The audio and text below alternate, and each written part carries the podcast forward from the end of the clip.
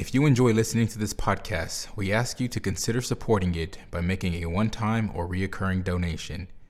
Visit Mayflower's website at www.mayflowerucc.org and click on the Donate tab in the menu. Donations made to Mayflower's Communications Fund are tax deductible and help ensure that this podcast is available. Thank you for your support.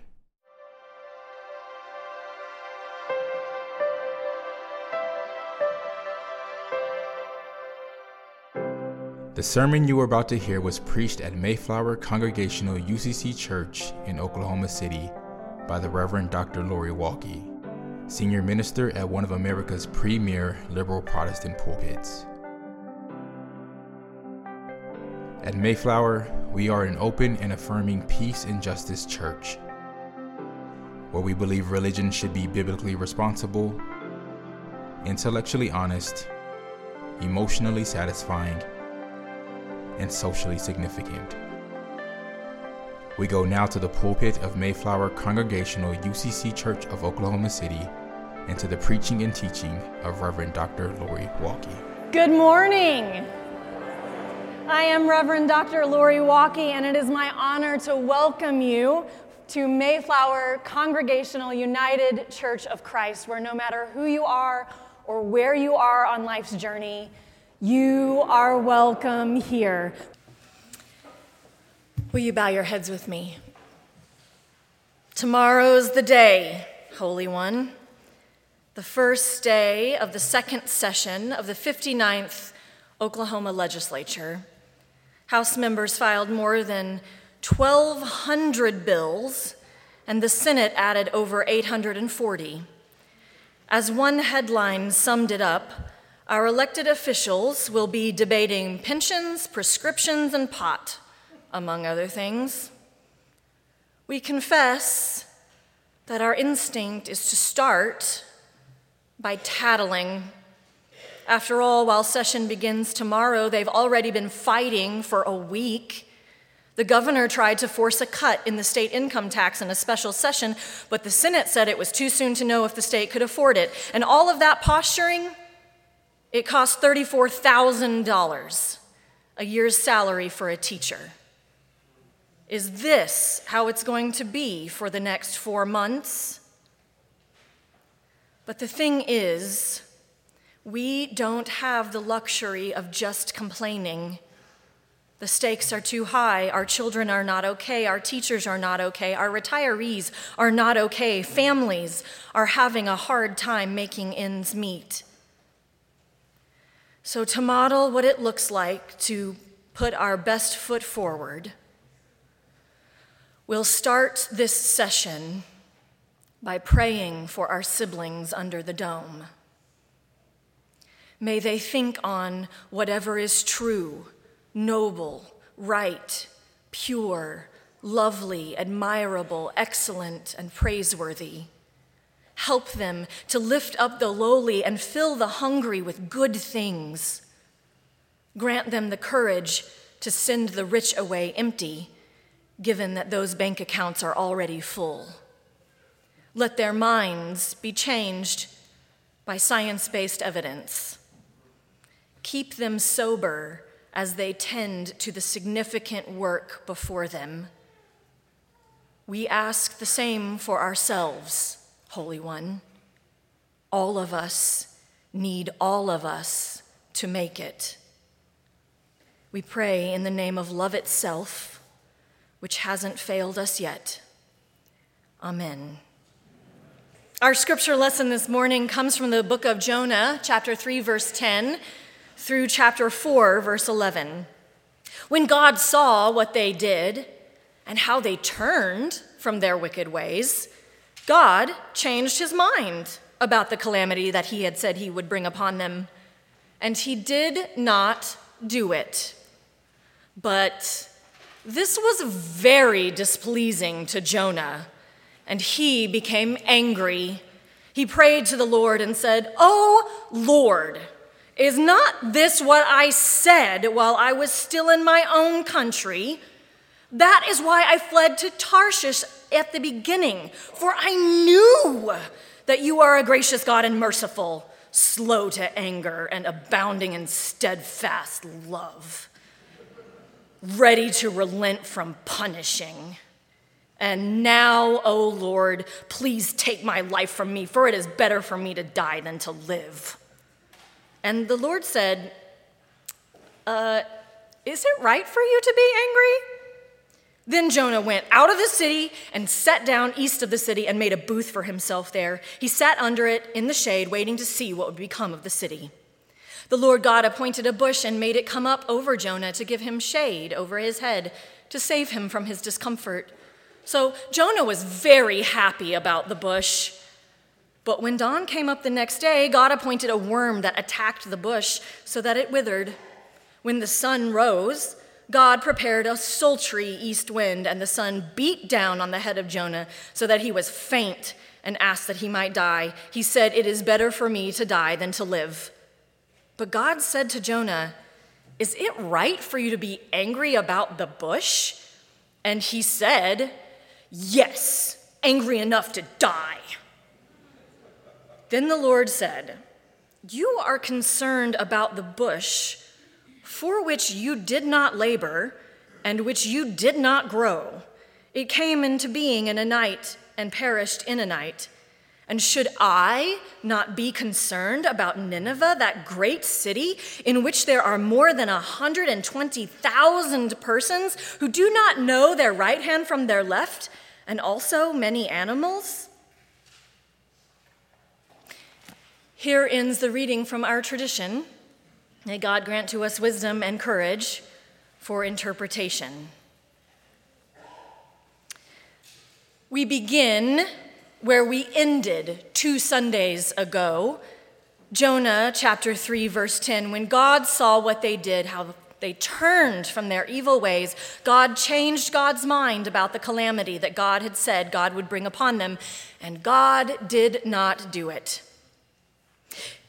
It is a surprising ending in a way. Other Bible stories with similar plot lines did not turn out so pleasantly.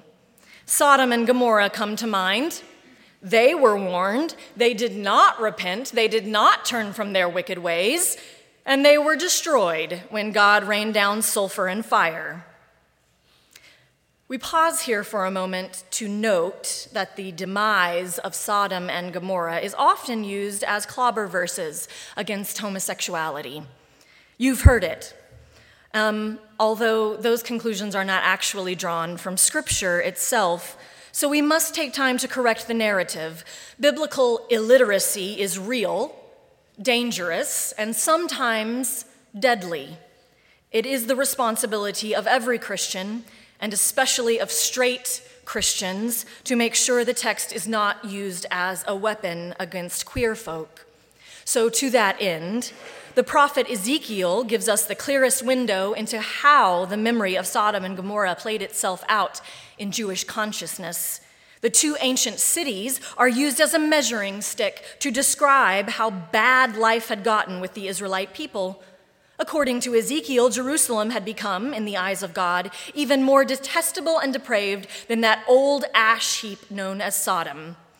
Now, this was the sin of your sister Sodom. She and her daughters were arrogant, overfed, and unconcerned.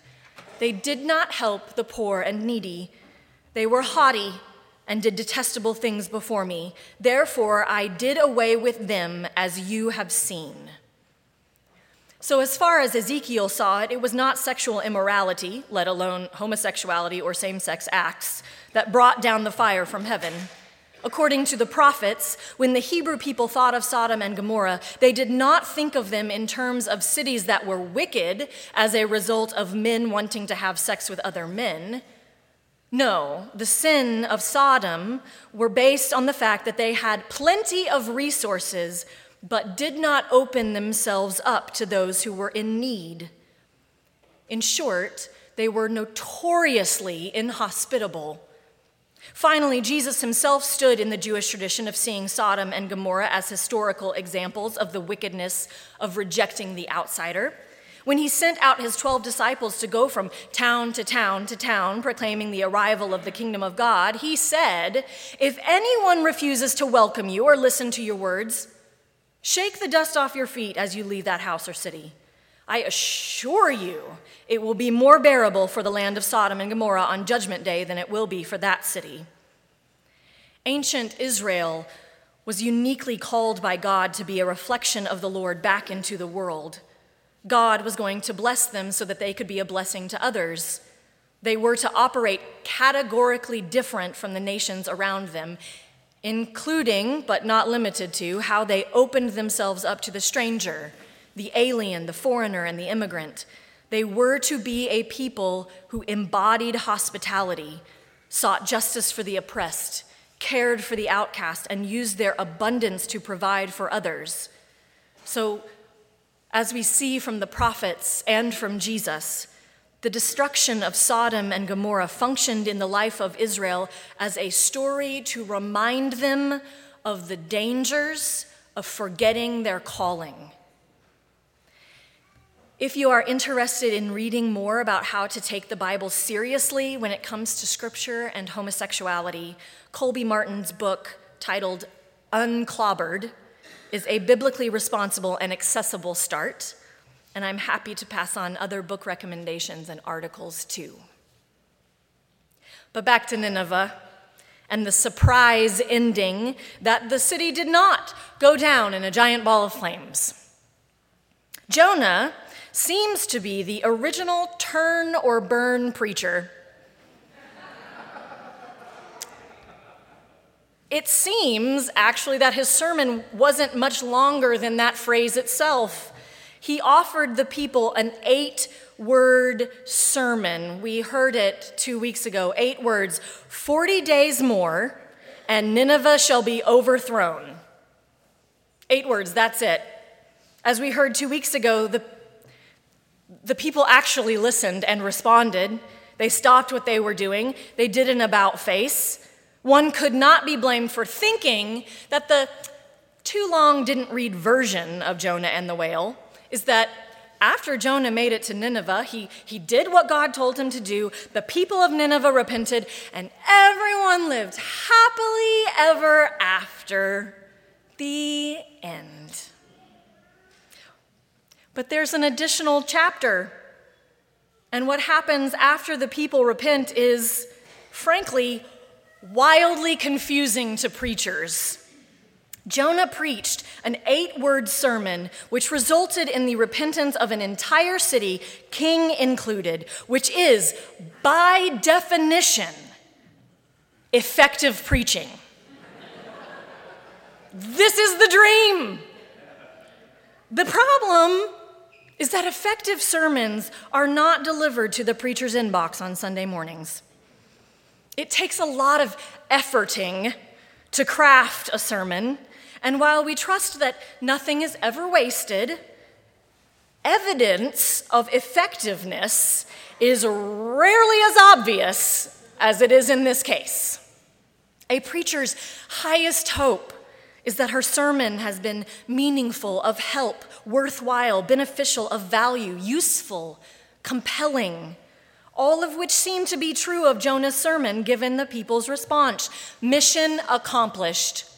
God is overjoyed, thrilled, but instead of joining the celebration, God is called a snowflake.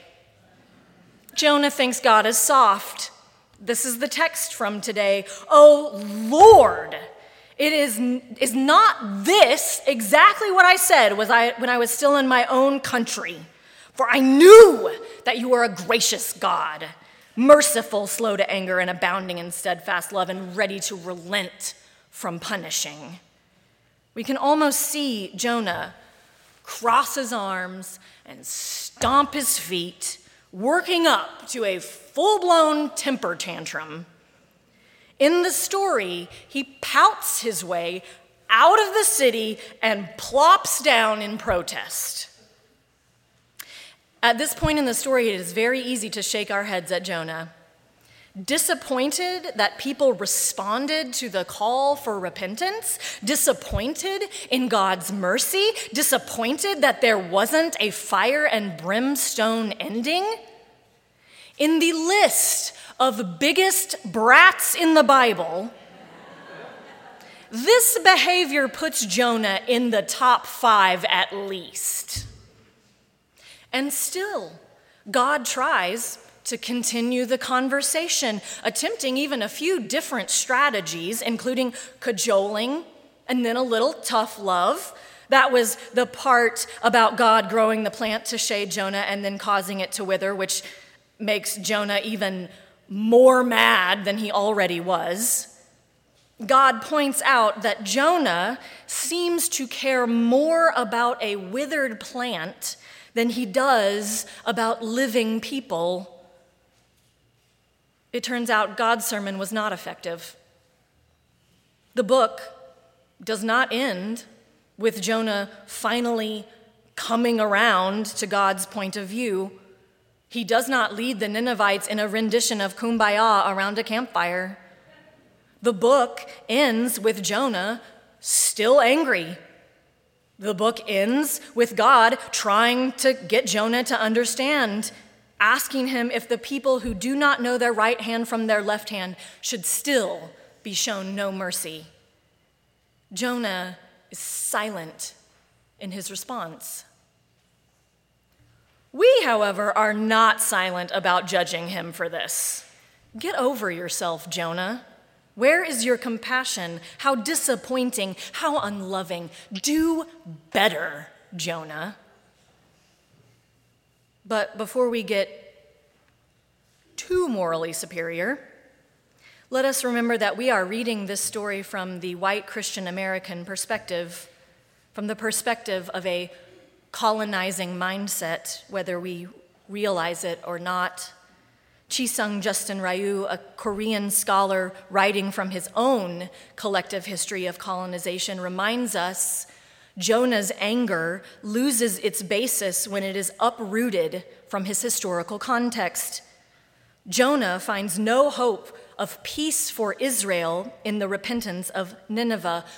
Because remember that bloodthirsty Ninevites had participated in a genocidal destruction of the northern kingdom of Israel and we were occupying and taxing the southern kingdom. Of course, Jonah is angry. Of course, he wants Nineveh destroyed before they destroy anything else. It is a very reasonable position for someone who wants to see his people live. Dr. Margaret Odell drives home the point.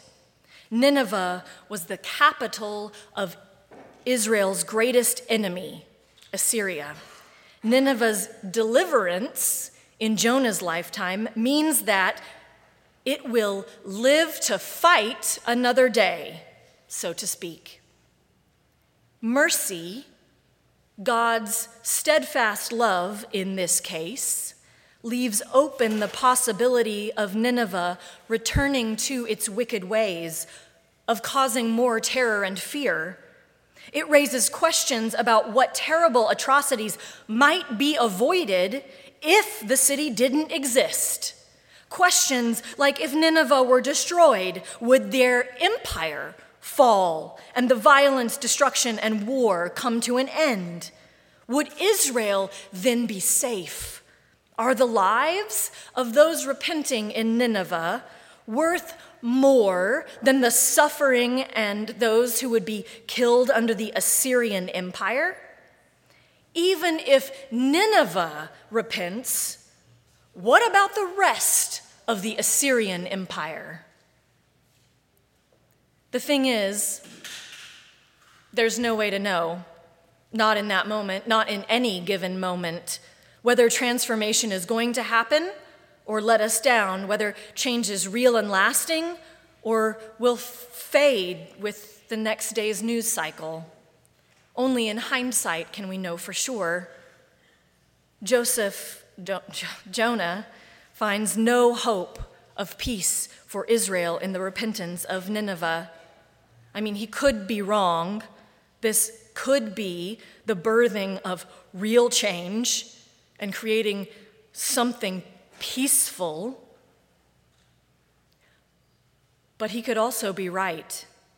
This sparing of Nineveh could turn into a very ugly future for the innocent of many, including those in Israel. If only we could see the future, it would be so much easier to make decisions about how to treat one another. If destruction can be avoided because oppressive rulers actually step down or are removed, let it be.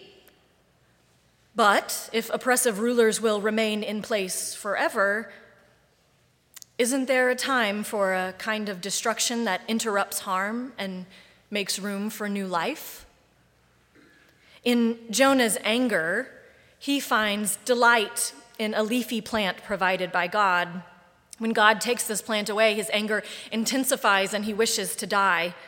A single plant, a single plant, its creation and its destruction impacted him greatly. He felt the impact of its life, he felt the impact of its death. And this is a reminder of the interdependence of life. He has also felt the impact of Nineveh's life, and he would also feel the impact of its death and destruction. When destruction is necessary, it is going to hurt everyone in body, in spirit, in material impact. There is no way to burn something terrible down without doing damage to every surrounding thing. Every single life form is connected, and there's no way to destroy even one without a kind of damage to everything, perceivable or not. This is a call not to destroy too quickly God leans into the repentance of Nineveh, taking a risk on their word, creating an opening for possibility, creating the, and cultivating the necessary ingredients for change. It's a risk we have to take on each other sometimes. Destruction, as the only tool for change, will destroy us all. But to be fair to Jonah, he turned out to be right. Jonah was right. Nineveh's repentance wasn't enough and it wasn't permanent. Ultimately, Jonah's suspicion was right on, and God's mercy costs so many lives. About a hundred years later, the prophet Nahum is sent by God to the same region all over again. Their repentance did not stick, their wickedness grew. Under the leadership of Tiglath-Pileser III, their violence would escalate as he brought about the world's first professional military. The world and war and militaries would be forever changed, and Israel would be destroyed. God's judgment would come, but it would be too late to prevent the rise of a violent and bloody empire its great destruction, and the escalation of military tactics that we still see today. How different this story sounded two weeks ago. In the reading of this text from the perspective of those who have been colonized, rather than from a colonizing mindset, it becomes more complicated, but more importantly, it seems all the more relevant. Jonah's silence at the end of the book becomes an invitation to consider that it's dangerous not to listen to those who resist rushing towards forgiveness, and it's also dangerous to be too quick to destroy. It's dangerous to attempt to be impartial. The world is always being changed forever. It's a serious task discerning when a time is calling for trust and risk or for boundaries and abolishing. It's a serious task to oversimplify what is necessary for a path to new life. So we must engage in urgently and carefully speaking of God's role in the days that are before us and determining our next faithful steps. It is a serious task to commit to the hard work of listening and listening deeply. To borrow the words from our final hymn, teach us, O God, your lessons, as in our daily life we struggle to be human and search for hope and faith. Teach us to care for people, not just some, but all, to love them as we find them or as they may become. May it be so. Amen.